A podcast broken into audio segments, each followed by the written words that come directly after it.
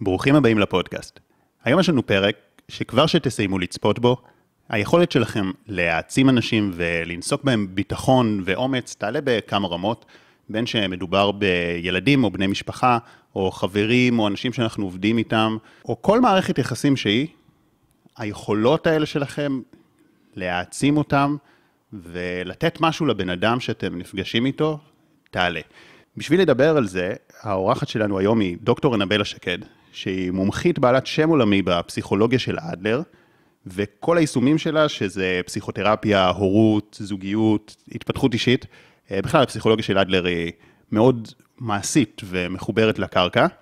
אז אנבלה, תודה רבה שהגעת. תודה שהזמנת. ככה התחלתי להציג את הנושא במבטחה גדולה, שזה הולך להשפיע על כל האופן שבו אנחנו מנהלים מערכות יחסים. Mm-hmm. יכולת אה, להעצים אנשים, לתת להם ביטחון, אבל את בעצם אה, נתת לזה שם אחר. נכון. עידוד בעצם. אז אני אתחיל עם השאלה, מה זה אומר עידוד. ולמה זה דבר כל כך משמעותי? אז באמת אה, נתחיל מההתחלה. כדי להבין את המשמעות הכל כך עמוקה וחשובה של המילה עידוד, נצטרך לתרגם אותה מאנגלית. עידוד זה encouragement, והמשמעות של encouragement זה החזרה או אה, לטעת אומץ באדם. אז עידוד זה המיומנות שבאמצעותה אנחנו מחזירים לאדם את האומץ. וכאן כבר מתפצלים לשני רעיונות נוספים שמאוד חשובים. הראשון הוא, אם צריך להחזיר לאדם את האומץ, זה סימן שהוא איבד אותו, mm-hmm. או חלק ממנו, ועל זה נדבר באריכות. והדבר השני, החשיבות של התכונה הזאת, אומץ, לחיים שלנו.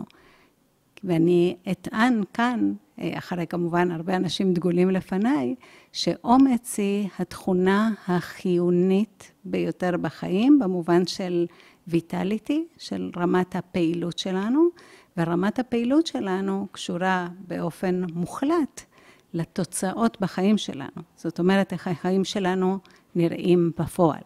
ומה זה אומץ בעצם? זה גם אה, מעלה שאלה. נכון.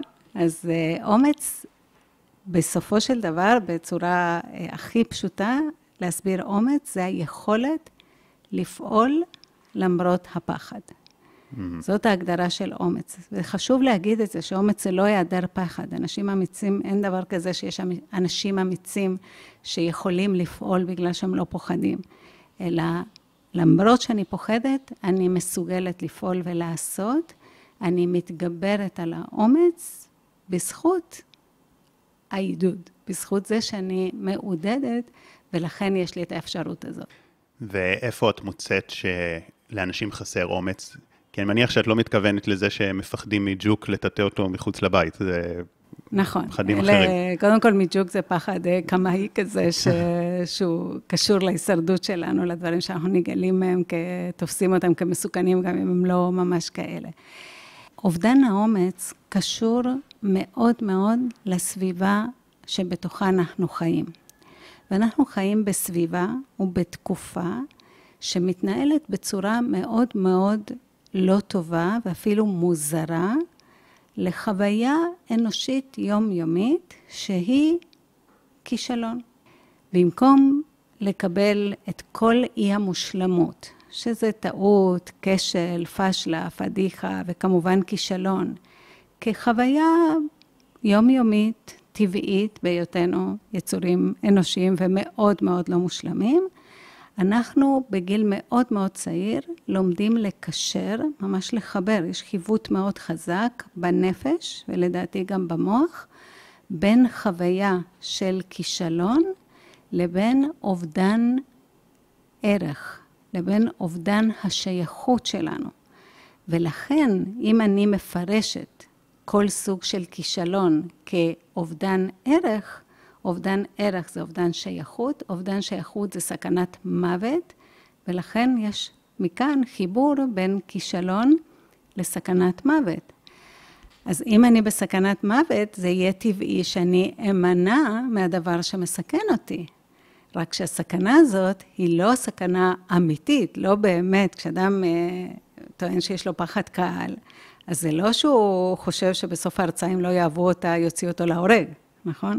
אז, אבל הנפש שלנו מפרש את זה בדיוק באותה מידה. זאת אומרת, הפחד לטעות, או במיוחד הפחד שיראו אותי, ב, ולא רק בטעות, אפילו בפחות ממצוין, כבר גורמת לכזאת מצוקה שהאופציה להימנע ולהיזהר ולהצטמצם היא מאוד מפתה.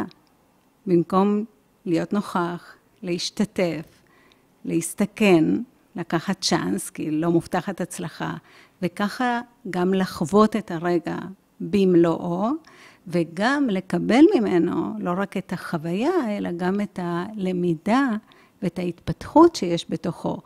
בוודאי במידה של הצלחה, ועוד יותר במקרה של כישלון. כן. טוב, אז יש פה שאלה מאוד גדולה שעולה לגבי התחושת שייכות וערך, ולמה זה שווה פחד מוות, אבל אולי נשאיר את זה לעוד רגע. איפה אנשים מפחדים לטעות? ממה הם נמנעים? איפה את רואה את זה הכי הרבה? אוקיי. Okay. אז קודם כל, הימנעות זו תופעה שיש לכולנו, ולא כל הימנעות אה, דורשת טיפול. אבל יש מי... הימנויות חלקיות או זמניות לגבי משהו, ויש אנשים שנמנעים בצורה מוחלטת או כמעט מוחלטת, אפילו ממשימה חיונית לחיים, כמו עבודה, זוגיות, משפחה, חברה, או גם להגשים מטרה או חלום שיש להם. אז ככל שההימנעות היא יותר מקיפה ויותר מתמשכת, ככה היא יותר חמורה. אבל בלי ללכת לקצה הזה, שזה הנושא של הדוקטורט שלי, אגב, אני מומחית בהימנעות, בלי ללכת עד לשם, אם אנחנו נהיה כנים עם עצמנו ונשים לב לכמות ההימנעות שיש ביום אחד בחיינו, כולל בכל סיטואציה, אפילו בסיטואציה שאנחנו נמצאים עכשיו, אני בטוחה שבאיזה שלב לאחד מאיתנו יהיה איזשהו צורך או רצון, ונחשוב כמה פעמים אם להביע אותו. לא, אם זה לא מפריע, אם זה לא יותר מדי, אם אני לא אחשב אה, מפונקת אם אני אבקש אה, דבר כזה או אחר, או אם אה, אני אחשוב, אחשב תוקפני אם אני אשאל דבר כזה או אחר. אבל אולי זה טקט. זה יכול להיות גם טקט, אבל אנחנו נבדיל בין טקט לבין המוכנות שלי להיות נוכחת בצורה מלאה. אני אפילו לא אקרא לזה טקט, אני חושבת שזה קשור ליותר להתחשבות, בדיוק. אה, נושא אחר, שגם אותו אני כן. עוסקת בו, שקוראים לו תחושה חברתית. אז אנחנו לא לבד, יש איזושהי התחשבות. אבל אני מדברת על הפוזיציה הזאת, הראשונית, של מול כל סיטואציה בחיים, אנחנו קודם כל, מראש, בגלל ההפנמה של הקשר של בין כשל או כישלון לבין אובדן שייכות, אנחנו קצת עם ה... ככה נשענים אחורה, ואולי ככה אפילו עם הידיים על החזה, מתבוננים על הסיטואציה, ולא תמיד קופצים ו... ומשתתפים, אוקיי? Okay? ואיפה את רואה את זה הכי הרבה בא לידי ביטוי? כל אחד נמנע מדברים אחרים, וכל אחד גם אם נשתף אחד את השני באיזה דברים לא אמרנו, לא עשינו בגלל חשש להיתפס או לחוות ירידה בתחושת הערך, אולי זה יצחיק אותנו. אבל אני חושבת שכולנו מכירים את הסיטואציה של נרצה להגיד משהו ולא נגיד את זה, נרצה לשאול משהו שאולי לא ברור או לא הבנו ולא נשאל, או כזאת שנרצה להגיד לא לבקשה שביקשו מאיתנו ולא נגיד לא. זאת אומרת, יש בהרבה מאוד סיטואציות יומיומיות שהן לא קריטיות, אבל מידת זהירות היתר וההימנעות היא הרבה יותר גדולה ממה שאנחנו אה, רגילים לחשוב. הימנעות יכולה להיות לא מודעת? זאת אומרת שתת המודע שלנו ממציא לנו תירוץ מתוחכם, למה אנחנו צריכים להימנע מזה? נגיד כמו, אה, כמו מזוגיות, שאני יוצר לעצמי איזה תנאי חיים שלא כן. מאפשרים זוגיות, ואני אומר לעצמי שאני לא רוצה זוגיות, אבל בעצם זה מתוך הפחד שלי להיפגע שם ולאבד כן, את תחושת ערך. טוב, עכשיו אתה תיארת מה המשמעות של חיי הנפש. כאילו, חיי הנפש הם מסע מתמשך של הצדקה עצמית. זאת המשמעות, אנחנו תמיד נוכל לתת משמעות לכל דבר כדי להרגיש טוב עם עצמנו. וככה קורה שאנחנו מצמצמים את הפער בחיים שלנו בין המצוי, בין המקום שאנחנו נמצאים לרצוי, שזה המקום שנרצה להיות בו, ואנחנו ממלאים אותו על ידי המון המון סיפורים שאנחנו מספרים לעצמנו, שמאפשר לנו להרגיש טוב למרות שאנחנו כאן, אני חושבת או מרגישה שאני במקום אחר. זאת אומרת שבמשך זמן בן אדם מצמצם את עצמו במערכות היחסים, בביטוי העצמי, בדחיפה של עצמו להגשמה עצמית, מצמצם את עצמו וממלא את זה בתירוצים כדי להרגיש בסדר עם המצב הקיים, זה בעצם... תירוצים אפילו זה מצב, אה, סיפורים. אפילו הטוב, אם אדם יכול אה, למלא את זה בתירוצים, זה עדיין, אה, ההימנעות היא בגדר הסביר. אם ההימנעות היא עוד יותר גדולה, אז הוא לא ימלא את זה בתירוצים, הוא ימלא את זה בסימפטומים. Mm. זאת אומרת, בתהליכים לא מודעים שמאפשרים לספר לעצמו סיפור, שאם לא היה לו הסימפטום הנפשי או הפיזי, הוא יכול היה לעשות או להיות מה שהוא רוצה. זה נושא שאני אה, נגעתי הרבה מאוד בספר שלי, שכתבתי על הנושא של הימנעות, אה, לקפוץ למים. מה למשל, איזה סימפטום יכול לקרות? חרדה זה הסימפטום המרכזי שמצדיק אי עשייה, כאילו אני לא עושה בגלל החרדה, כן? ואחר כך כל ההפרעות הנפשיות הנפוצות, אה, לפי סדר הופעתם במחזה. אוקיי, okay, אז אני מחזיר אותנו לנושא המרכזי שלנו, כי, כי המטרה שלנו זה איך לעזור לאנשים, שם של הספר שלך זה לקפוץ למים, נכון? נכון, לעזור לאנשים לקפוץ למים, אה, כן. ל, ל, למצוא את האומץ שלהם. בדיוק, אז, אז אמרת משהו מאוד נכון, שיש קשר הדוק בין רמת האומץ לרמת הפעילות של אדם. החזרת האומץ, ברגע שאני מחזירה את האומץ או חלק ממנו, הדבר הבא שאנחנו נראה זה יותר השתתפות, נוכחות. המוכנות לקחת צ'אנס. אז נניח וזיהינו שיש בן אדם שמאוד נמנע, בין שהוא מודע לזה שהוא נמנע, שהוא מודע לזה שהוא מפחד, ובין שהוא אפילו לא מודע, שהוא פשוט מצמצם את עצמו, מצמצם את עצמו, אה, בין שנותן לעצמו תירוצים למה הוא לא עושה, ובין שיוצר סימפטומים ממשיים של חרדות וזה שמגבילים אותו. אה, ואנחנו רוצים לתת לו את האומץ הזה, את הביטחון, אולי אנשים מסוימים יקראו לזה. אז איפה פה אנחנו נכנסים לתמונה? אוקיי. Okay. לפני שאנחנו נחזיר את האומץ, אנחנו אה, יכולים לעשות משהו אחר, וזה אה, גם הטיפ הראשון שלנו במפגש הזה, וזה ליצור סביבה, סביבה יכולה להיות הזוגיות, המשפחה, המקום העבודה, או כל מקום אליו אני אלך, ליצור סביבה שבה לא מסוכן להיכשל. Mm. זאת אומרת, הדבר הראשון, ההשפעה הגדולה ביותר, וזה מה שקורה במפגש של אה, כל מי שלמד במקצועות העזרה והליווי, בכל מפגש עם לקוח או לקוחה, תמיד מתחיל בקשר, בקשר הטיפולי, בקשר המיטיב הזה. והקשר הזה צריך להיות מקום בטוח. הקשר בין כישלון לאובדן ערך לא נוצר מעצמו. זה נוצר בגלל חברה שמגיבה בצורה לא נורמלית לחוויה נורמלית, או לאירוע נורמלי שהוא כישלון. אם אנחנו נאמץ את ה... להגיד מזל טוב כשכלי נשבר, אז זה שכלי נשבר לא הופך להיות מקור לחוויה של בושה כל כך גדולה, שאני צריכה לקבור את עצמי בגלל הטעות הזאת, אלא יש קבלה כזאת שאוקיי, קורה, טעות קורה, ואתה לא צריך להיות מבויש בגלל זה. אז אם תשימו לב איך אתם מגיבים לילדים, לבן או בת הזוג, לחברים, לסביבה, לפקידה, לשומר, על משהו שהוא פחות ממושלם, ואין מורת רוח, ביקורת, בוז אה, או כל דבר אחר, כבר התחלנו ליצור את השינוי של סביבה שלא מאבדים את האומץ, כי זה לא מסוכן להיכשל, זה מקבלים את הכישלון כחלק בלתי נמנע של להיות בחיים. קטע, אתמול, לנה, בצוג שלי שכחה משהו בתנור. ומריח איזה ריח לא טוב, ואני לא מפספס, ואז אני פתאום מגלה שהיא שכחה את זה בתנור. ואז, כזה רגע ראשון, אז כאילו צחקתי, אז כמובן פיניתי, כי אני מנקה כזה את הכיור וזה, ואני מנקה, שם אקונומיקה, ואני לא מבין למה עדיין מסריח פה. ואז גיליתי שזה בתנור, וברגע הראשון, האינסטינקט, מה, איפה הראש שלה, למה, כאילו, כן, בא לי כאילו לתת לה איזה עקיצה.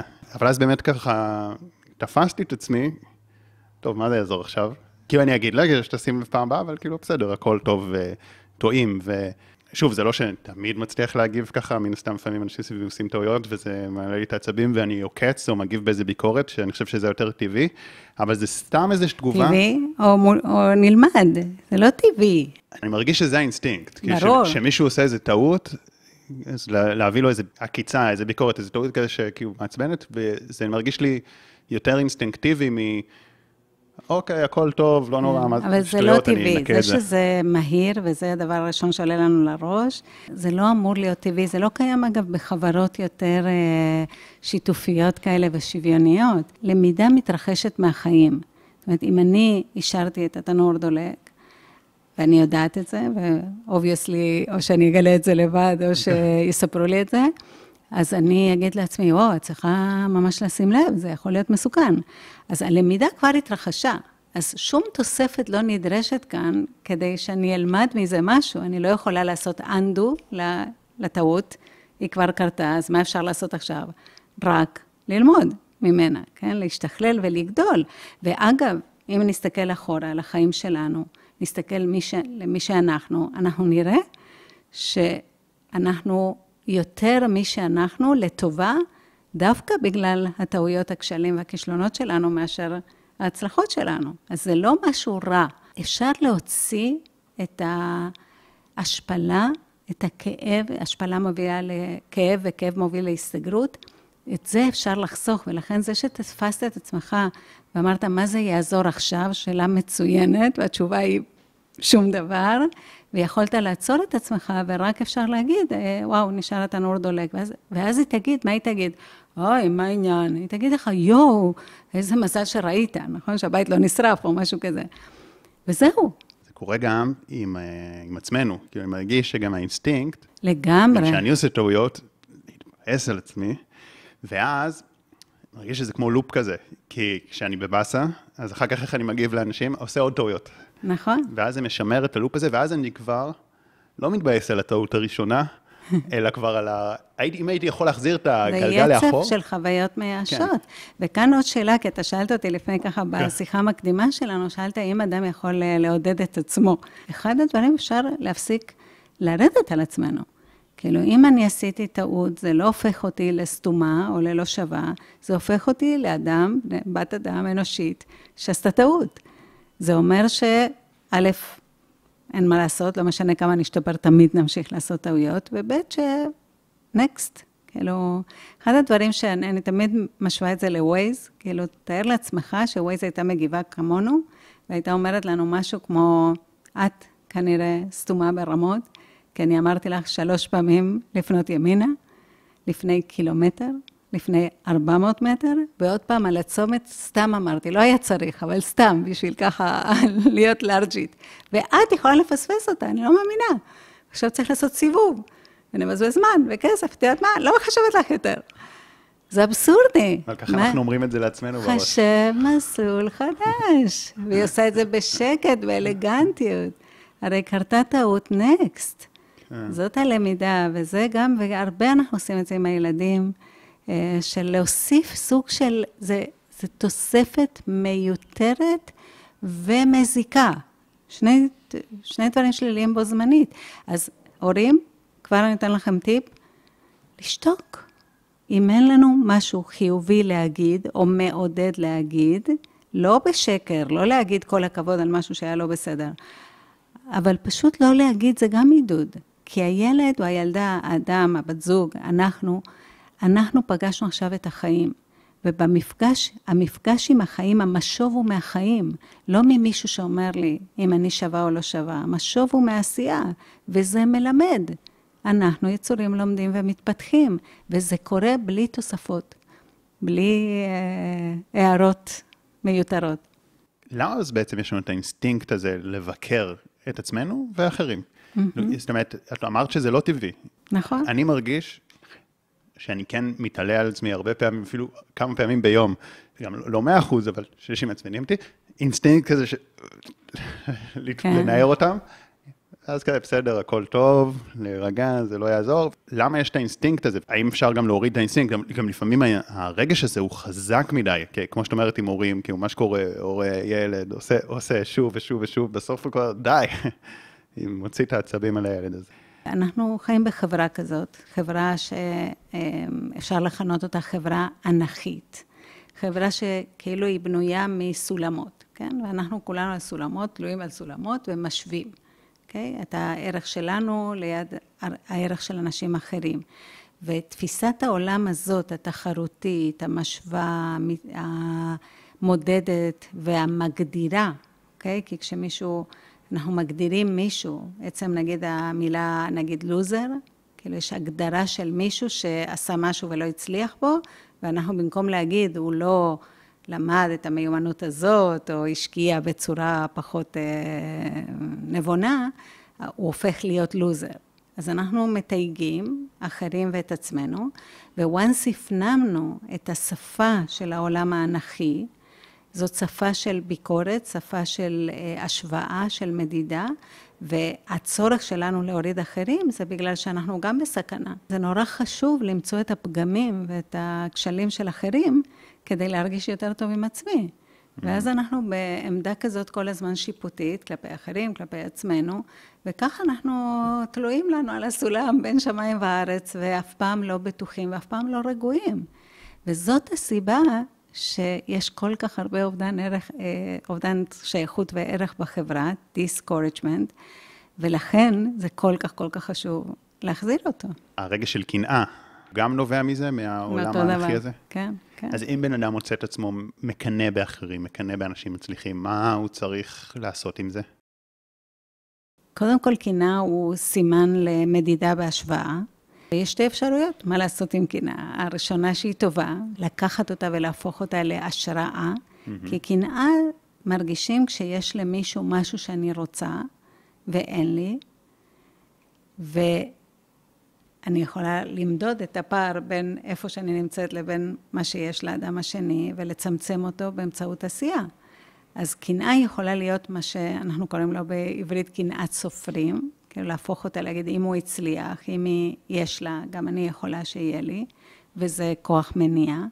או שאני הופכת אותה לעוינות כלפי האדם שיש לו את הדבר שאני חושבת שצריך להיות לי, ואני מאשימה אותו ושופטת אותו, ומאיפה יש לה, מייחסת לו תכונות אה, בדרך כלל שקשורות בחוסר מוסריות, כדי להצדיק את הפער הזה ששם אותי יותר נמוך. זאת אומרת, בעולם האנכי, כאילו כל השיפוט, הביקורת, המדידה וההגדרה של אנשים, היא כל הזמן יש לה, הכל יש לו מטרה אחת, לשמור על תחושת הערך שלי ולהעלות את תחושת הערך שלי בהשוואה לאחרים. הקטע, קנאת הסופרים, זה באמת הרבה יותר טוב מהקנאה השנייה, זה הרבה יותר טוב לקחת השראה מאנשים, ועדיין יש אנשים שהם פשוט מקנאים במי שמצליח, וגם שהם כבר יותר מצליחים, אז הם פרנואידים שיעקפו אותם. נכון. זאת אומרת, יש פה איזה משהו יותר עמוק מזה. זאת אומרת, זה איזשהו טיפ ליישום כזה, לעזרה ראשונה כזה. או אם זה בקטנה, אבל אם מישהו זה ממש מושרש כן. אצלו, והוא פשוט מקנא, או, או פרנואיד שיעקפו אותו. כן. לא. פרנואיד, זו מילה מוגזמת, אבל uh, בלחץ ש... כי הוא זוכר שכשהוא היה למטה, זה מה שהוא רצה שיקרה. הוא רצה לעקוף, הוא רצה להוריד כן. אנשים אחרים, אז הוא תורם לכל הסביבה האנכית הזאת. אפשר להיפטר לגמרי מכל ה... המצב הזה של להיות תלויים על ידי הסכמה שהיא גם מן הסתם לא טריוויאלית, שזה לשטח את הסולמות האלה. אני קוראת לתהליך הזה להפק את החתירה. כולנו יש חתירה להתפתחות. היא יכולה להיות כלפי מעלה, או יכולה להיות קדימה. אם אני ממוקדת, אם אני מכירה את עצמי, את הרצונות, את הרגשות שלי, את העדיפויות שלי, את הכוחות שלי, את המתנות שלי ואת המטרות שלי, אז אני יכולה, בקצב שלי, לפי העדפות שלי, להתקדם, כשאני מוקפת בחברים לדרך, ושווים. אם אני ממשיכה בחתירה האנכית של לנצח ולהצליח ולטפס למעלה, אז אני כל הזמן אהיה עם, אה, אסתכל מעבר לכתף ולראות מה קורה שם, למטה ולמעלה. אני ארגיש קנאה, הערצה וקנאה לאלה שלמעלה, בוס וזלזול כלפי אלה שלמטה, וכולם, כולם ירגישו כל הזמן חרדה. והחרדה אה, מלאבד את תחושת הערך היא זו שמביאה לזהירות יתר ולצמצום הפעילות שלנו. אז לפני שנחזור רגע שוב על העידוד, אלא לתת את הסביבה הזאת, אמרנו שהטיפ הראשון הוא לתת בכלל את הסביבה הלא שיפוטית, הלא מבקרת, אני רוצה רגע עוד כן קצת להתעכב על השורש של הדברים. Mm. זאת אומרת, מה יוצר לנו את הסולם האנכי הזאת? כי את אומרת לשטח אותו, אבל זה לא כזה פשוט לשטח אותו, זה לא, mm-hmm. אני לא מרגיש שזה רק עניין של החלטה. זה פשוט, אבל זה לא קל. אנשים יקרים, מיד נמשיך בפרק. רק רציתי לספר לכם, שאם אתם אוהבים את הפודקאסט, אני מזמין אתכם להצטרף בחינם אל קבוצת הוואטסאפ הסגורה, שבה אני שולח פעם בשבוע משפט השראה, פלוס תוכן מעצים ואיכותי. קישור ההצטרפות נמצא בתיאור למטה.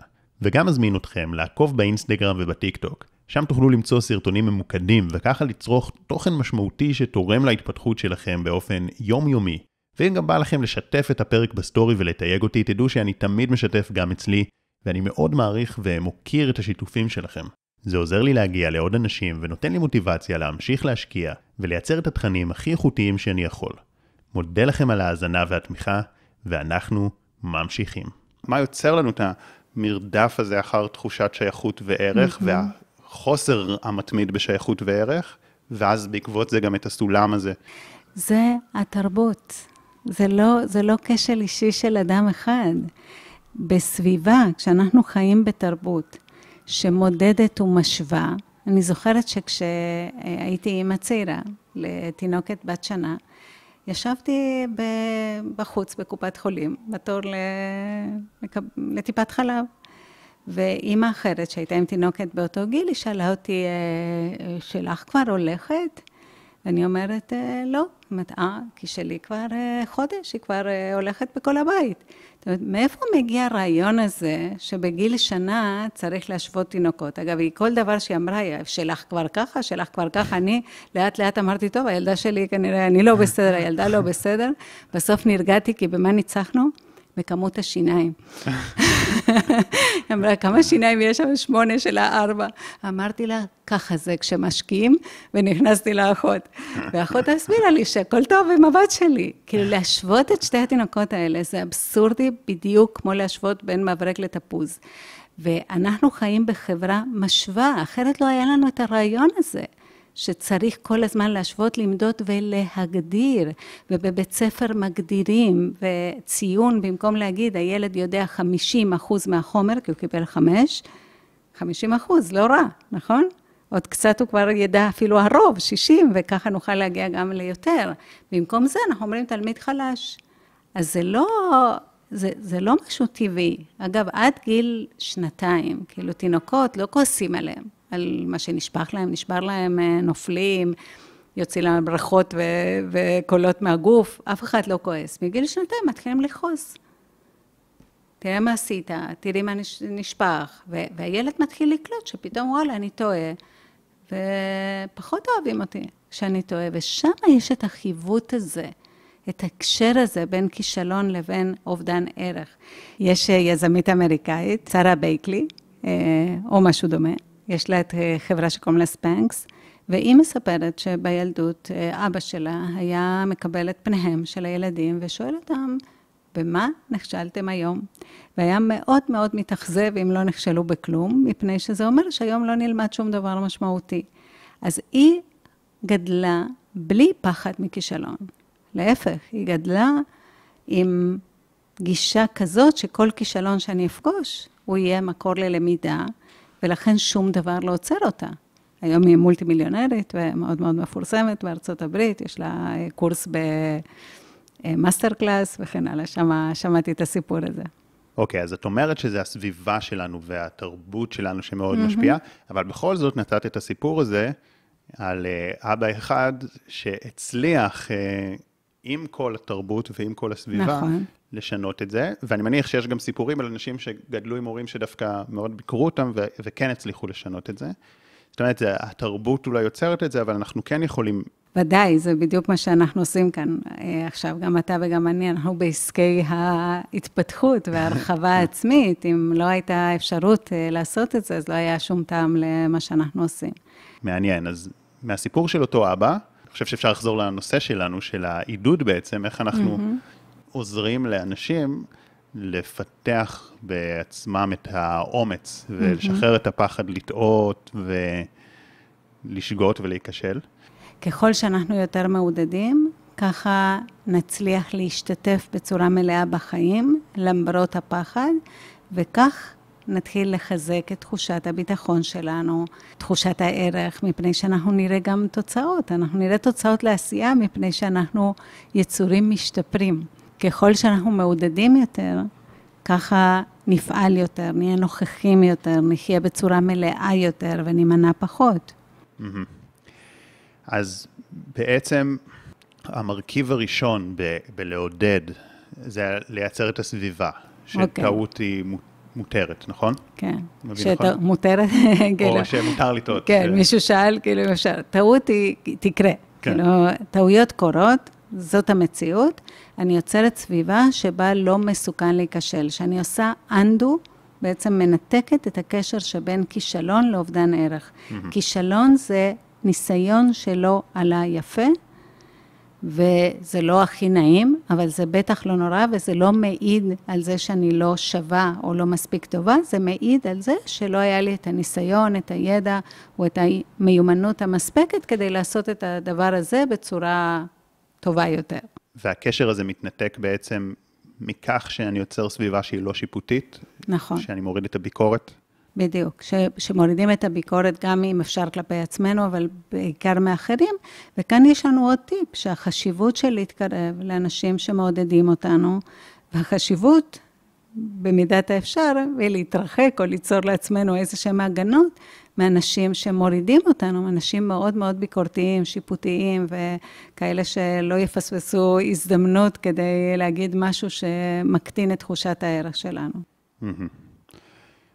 אוקיי, okay, אז מה עוד אנחנו יכולים לעשות? באמת, התנאי בסיס, אני מבין, זה לייצר את הסביבה הזאת. כן. הלא שיפוטית. וואנס מישהו איבד את האומץ, העידוד זה להחזיר אותו. וכאן נכנסת המורכבות של נושא העידוד, כי אין מישהו שלא חושב, בוודאי בין אה, אנשי מקצועות העזרה, שלא יודעים לעודד או להעצים. ועידוד היא מיומנות מאוד מאוד מאוד מתוחכמת, ואני אסביר מדוע. יש, אנחנו, הנפש שלנו בנויה מהנחות. אנחנו קוראים לזה פרדיגמות, זה תבניות חשיבה שיש לנו על העולם ועל עצמנו. עכשיו, תבנית חשיבה זו מסגרת של חשיבה של אדם. אנחנו לא יכולים לחשוב מחוץ למסגרת החשיבה שלנו. עכשיו, אם אני חושבת שאני לא שווה, ואתה אומר לי, אנבלה, זה לא נכון, את מאוד שווה, אני לא יכולה להגיד, תודה שאמרת לי את זה. עכשיו שאתה אומר, אני מבינה כמה טעיתי, וכל מה שאני צריכה זה לאמץ בשתי ידיים את החוות דעת המיטיבה שלך, ולעדכן את תבנית החשיבה שלי. זה לא עובד ככה. אנחנו אוהבים לשמור על תבניות החשיבה שלנו, כי זה הדרך שאנחנו רואים את העולם, וזה מאוד פונקציונלי, כי אם היינו צריכים כל יום לבדוק איזה תבניות חשיבה עדיין עובדות ואיזה לא, אז לא יכולנו לעשות שום דבר בחיים שלנו, חוץ מכל כל רגע לבחון את תבניות החשיבה. אז הן מוגנות, יש להן הגנה, כמו שלמוח יש הגנה, יש מערכת שנקרא מחסום אדם של המוח, שלא מאפשר לחומרים זרים להיכנס למוח. אז אותו דבר זה כשאומרים מילים טובות, שאם אני אומרת לך, יהיה בסדר, או אתה סבבה, או תעזוב, מה אכפת לך מה הם אמרו, כל זה לא יהיה לך לא נעים לשמוע, יהיה לך נעים לשמוע, אבל הוא לא ייכנס למערכת של התפיסה שלך. כי להשפיע על אדם אחר זה כמו להגיע למדינה אחרת, בלי דרכון. ויש שומרים בגבול, והשומרים לא ייתנו להיכנס למישהו שחושב אחרת מאיתנו. אני רוצה שתאמץ רעיון חדש לגבי עצמך, וההכרה שלך לא רוצה שאני אעשה את זה. אז יש לי שתי אפשרויות איך לעשות את זה. הראשונה היא באמצעות הקשר. אם אנחנו נבנה קשר שיש בינינו אמון וקרבה ורגשות חמים, אתה תסכים שאני אשפיע עליך. ולכן להיות אה, ליד אנשים שמיטיבים, ולכן הורים שהם אנשים מאוד נוכחים בחיים של הילדים שלהם, לא משנה בני כמה ילדים, הם אנשים שיכולים להשפיע על תפיסת העולם, כי הם אנשים שקיבלו, חתמו להם על הדרכון במעבר, ו- ומותר להם לפעמים להשפיע. לצערנו, הרבה פעמים הביקורת משפיעה יותר מאשר uh, העידוד עצמו. דרך השנייה, וזאת האומנות של העידוד, זה להתפלח. לתוך ההיגיון הפרטי של אדם, אוקיי? Okay? אם אתה אומר לי, תראו, תראי מה הם אמרו לי, או תשמעי מה הוא אמר לי, אוקיי? Okay? ואני אומר לך, מה אכפת לך מה הוא אמר לך? אוקיי? Okay? אתה, אני אומרת לך, אתה סבבה לגמרי.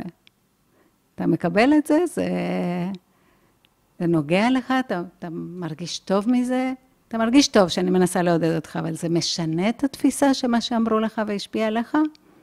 כנראה לא מאוד. כנראה לא מאוד. אני אומר לך שלא. לא תשנה את התפיסה, זה ייתן לך הרגשה טובה, כי פגשת כן. חברה שאמרה לך משהו טוב, וזה כבר מעודד. אבל זה לא שינה לך. אבל אם במקום להגיד לך, תעזוב, מה אכפת לך מה הוא אומר, אני אשאל אותך, אתה מעריך אותו? אז מה קרה עכשיו? או אתם דומים בתפיסת העולם שלכם לגבי הנושא הזה שהוא הביע דעה עליו? מה עשיתי עכשיו? עשיתי משהו שכולנו יודעים לעשות, שזה לשאול שאלה, במקום להגיד משהו אני שואלת. שאלה לא נתפסת על ידי המערך השמירה כפלישה. Mm-hmm. בגלל שהיא מגיעה ב... אני בעצם מבקשת את דעתך, זאת בקשת עזרה. יש לנו נטייה טבעית, אגב, להיענות לבקשות עזרה. אז באמצעות שאלה, אני יכולה להשפיע הרבה יותר על התפיסה של עצמך, מאשר באמצעות אמירה. וזאת הסיבה שאני מלמדת עידוד, שזה קורס אחד שלם, רק, רק המיומנות הזאת. אנשי mm-hmm. טיפול, שהאמת שהם די בהלם מההבדל בין מה שהם עושים, או חושבים שהם עושים, כי כל מה שהם עושים הוא חיובי והוא טוב. הם, הם יודעים להגיד את הדבר הנכון, אבל לא בצורה שנכנסת ועושה את השינוי הטרנספורמטיבי. זאת אומרת, אנחנו משנים, ממש נכנסים לתוך התבנית חשיבה, ועושים שינוי שבהרבה מאוד מקרים שיודעים לעשות את זה טוב, אז השינוי הזה הוא לתמיד, אפילו, אוקיי? Okay? את יודעת, אחד הדברים שאני מוצא אותם הכי מאתגרים לעידוד, זה כשאנשים מרגישים איזשהו אה, חוסר ערך שהוא מאוד פנימי, שזה מעבר לעכשיו אירוע ספציפי של מישהו אמר משהו, או טעות נקודתית, או כישלון נקודתי, אלא ש... מישהו פשוט מרגיש לא ראוי, לא שווה, שהוא מרגיש mm-hmm. שהוא לא מצליח, הוא רואה אנשים מסביבו מצליחים והוא מקנא בהם והוא מרגיש שהחיים שלו מבוזבזים וסתם, ויש הרבה כאלה. ואז הרבה פעמים שומעים איזו הרצאה שאומרת, יש לכם ערך מעצם כך שנולדתם, ערך שהוא טבעי. ו... ואפילו איזה מרצה ככה מאוד כריזמטי אומר את זה, וערך ש... שהוא משמיים, והוא מעצם הולדתכם, והוא רוחני, והוא המהות שלכם, אתם שווים מעצם כן. היותכם, אבל זה לא נופל לאנשים. בדיוק. כל מה שאמרת עכשיו הוא נכון, באמת לכל אחד יש ערך, כל אחד הוא אחד יחיד ומיוחד, נכון? אה, ועדיין זה שאני אומרת את זה, או ששומעים את זה, זה לא מה שמשנה את התפיסה. אז קודם כל, אם אדם מגיע עם תחושה כזאת של אפסיות, נקרא לזה, בגדול, או של פער מאוד גדול בין מה שהוא חשב שהוא רוצה להיות לבין מה שהוא, החשוד המרכזי זה אמביציות מוגזמות. זאת אומרת, אדם כזה, אדם שלא יודע להעריך את מי שהוא, מה שהוא, ומשווה את עצמו ביחס לאמביציה מוגזמת, תמיד ירגיש נחיתות. ודווקא ב... יש פה איזה תרגיל עצמי כזה, שבעקבות זה שאני לא מקבל את עצמי, אני מקבל איזו תחושה של עליונות, כי אני לא משלים עם חיים רגילים. אני הייתי אמור להיות משהו מיוחד, ועד שאני אהיה כזה, אז אני לא מוכנה להרגיש טוב. תהליך של עבודה עם אדם כזה הוא תהליך ממושך. אני הייתי מתחילה קודם כל עם שאלות. שאלה אחת זה, למה תקרא לו הצלחה? ואיך זה ייראה כשזה יקרה? ואז מאוד יכול להיות שבאמצעות השאלות האלה הוא יראה שאספקטים מסוימים בחיים שלו הם מאוד דומים לאלה שיש לו. או דבר שני שאפשר לשאול אותו זה האם האנשים שהוא חושב שהם נורא מצליחים, הם נראים לו מאוד מאוד מרוצים ושמחים במה שיש להם. כי אני, שוב, כמו שאתה רואה, אחד המחנה המשותף של כל מה שאני עושה כרגע זה לשאול שאלות.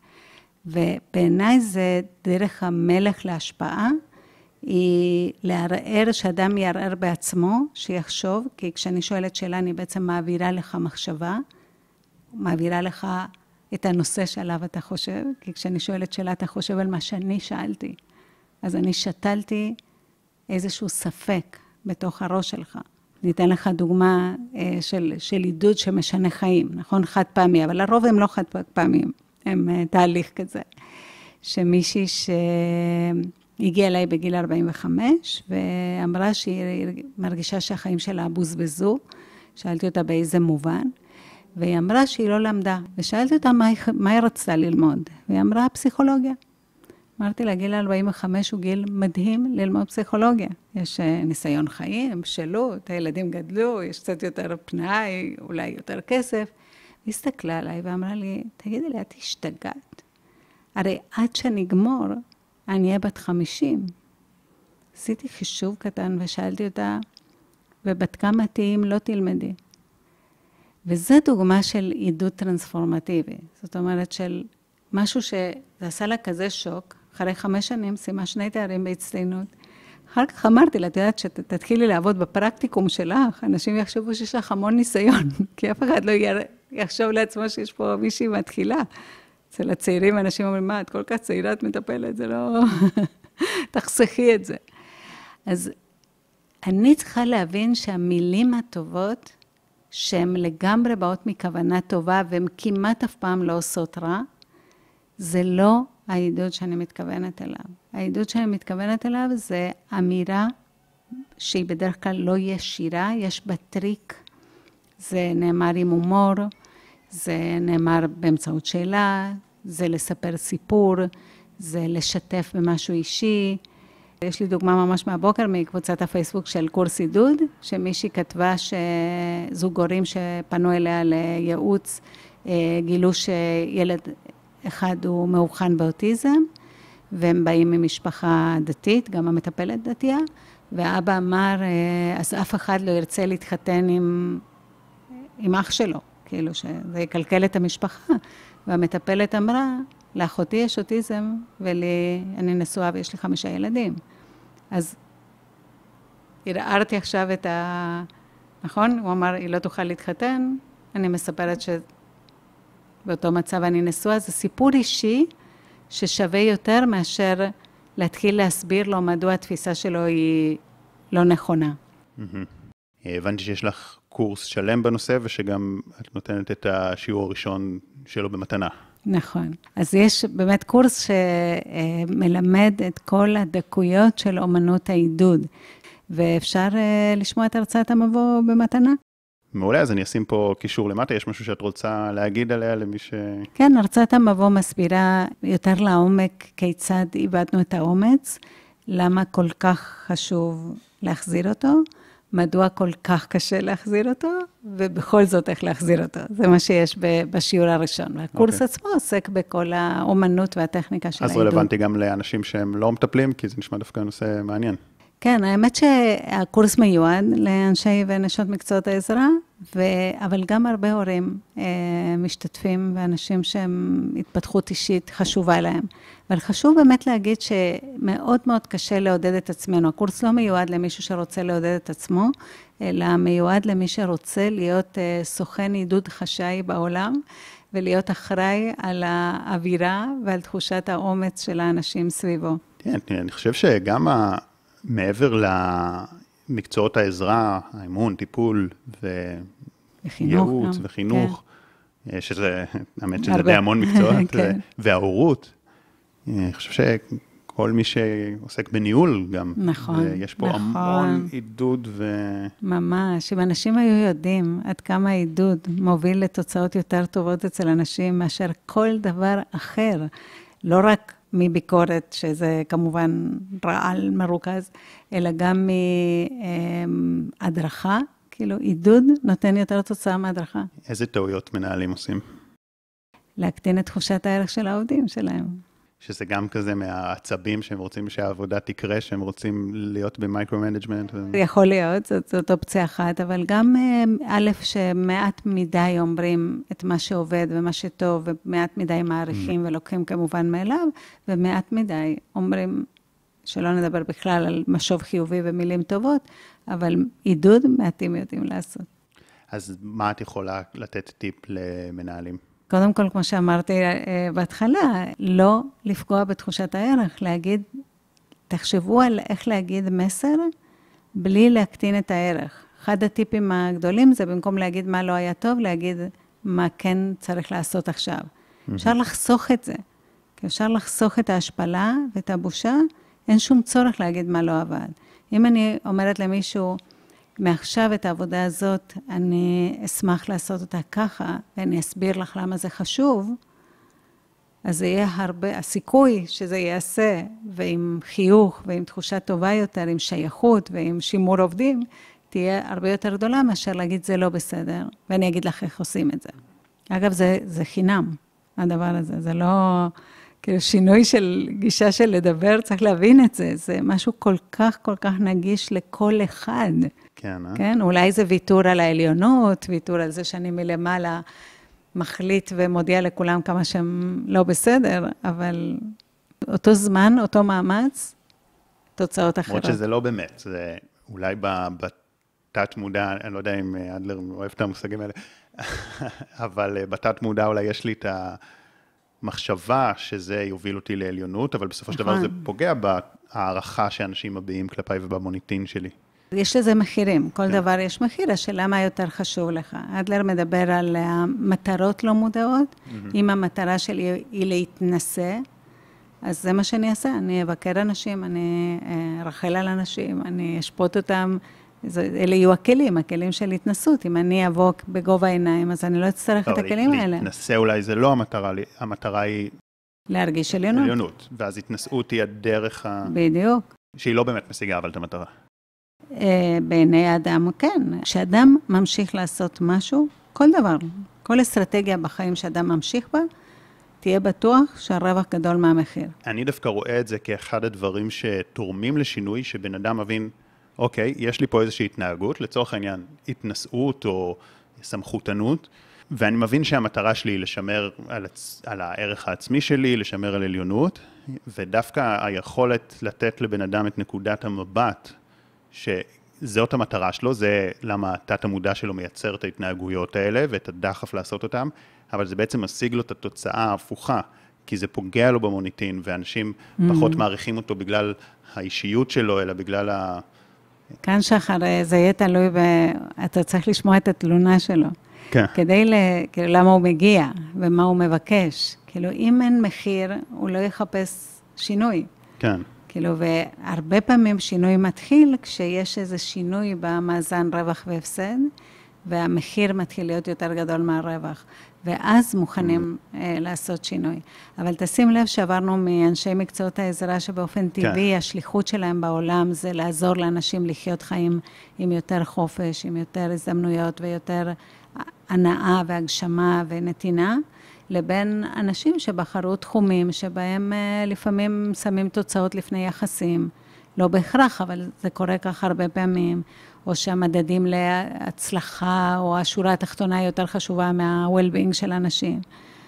אז אני אשאל אותך, שחר, ככה התחלנו את הנושא של עידוד, בפעם הראשונה שאמרתי לך את המילה הזאת, אמרת עידוד כמשהו כזה, מה, כמו להריע כזה, ל...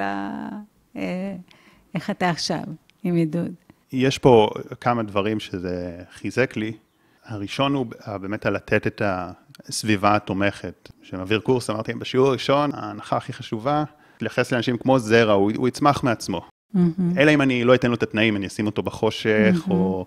כן. לאדם צומח באופן טבעי, יש לו את המוטיבציה, mm-hmm. יש לו את כן. ה drive, יש לו את הכוחות. מעניין שאתה אומר את זה, כי דרייקורס אמר שאדם זקוק לעידוד, כמו שצמח זקוק למים. זה משהו, כן, שאני מאוד אה, לוקח, שכאילו, שזה גם טבעי, שצמיחה היא דבר טבעי.